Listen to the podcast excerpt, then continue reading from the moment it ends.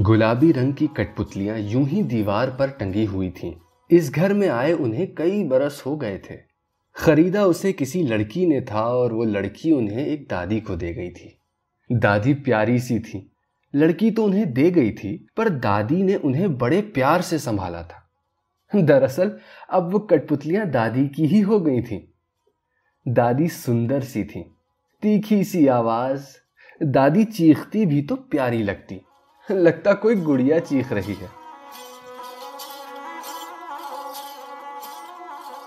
कठपुतलियां डर जाती पर चिल्लाने के बाद दादी हंस देती और दोनों कठपुतलियां आंखों में आंखें डालकर मुस्कुरा देती। उनकी समझ से परे था कि दादी चीखती भी हैं और हंसती भी हैं। दादी की नजर बचाकर कठपुतलियां कभी कभी नाचने लगती, पर उन्हें यह देखकर हैरानी हुई कि एक दिन नहाकर नई साड़ी पहनकर दादी भी नाचने लगी।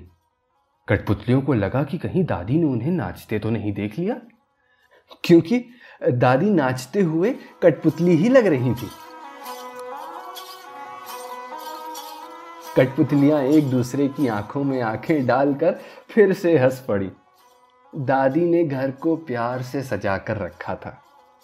कठपुतलियों को याद है दादी ने पीले रंग के उस लैंप को कितने प्यार से पर्दे के बीचों बीच उसके पाइप पर जगह बनाकर टांगा था। दादी बैठ जाती और पीले लैंप को टंगा देखती जाती और खुद को उसमें दीपक की तरह जला देती। दादी का दिल उसमें जलता बुझता रहता। वो सोचती रहती कि उन्हें क्या करना था और वो क्या क्या कर पाई। ऐसे ही जलते बुझते दादी सो जाती।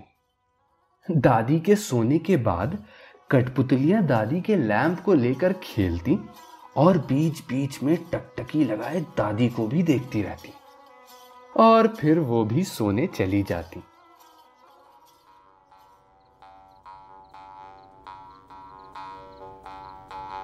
कठपुतलियों को याद है कि दादी को जब एक दिन सुंदर सा मजबूत मिट्टी का हाथी मिला तो उस हाथी को दादी ने खूबसूरती से सजा दिया था।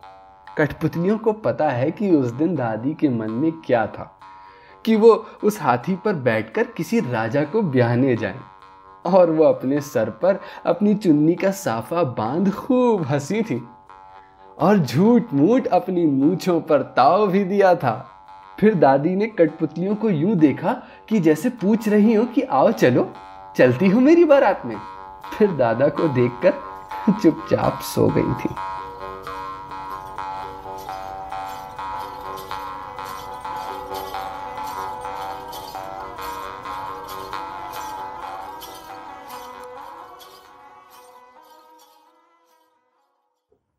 कठपुतलियां आज बड़ी परेशान थीं।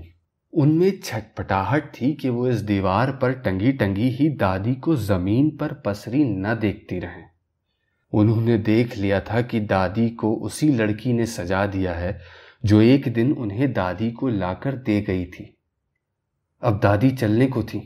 कठपुतलियां बेतहाशा छूटना चाह रही थीं। वो दादी के पास आकर नाचना गाना चाहती थीं। अचानक अचानक उनकी नजर उस लड़की से मिल गई जो उन्हें लाई थी। कठपुतलियां लड़की की आंखों को देखकर समझ गईं कि दादी के साथ साथ उनकी दुनिया भी उनसे छिन गई है। अब वो इस घर में शायद शायद कुछ ही दिन की और मेहमान हैं।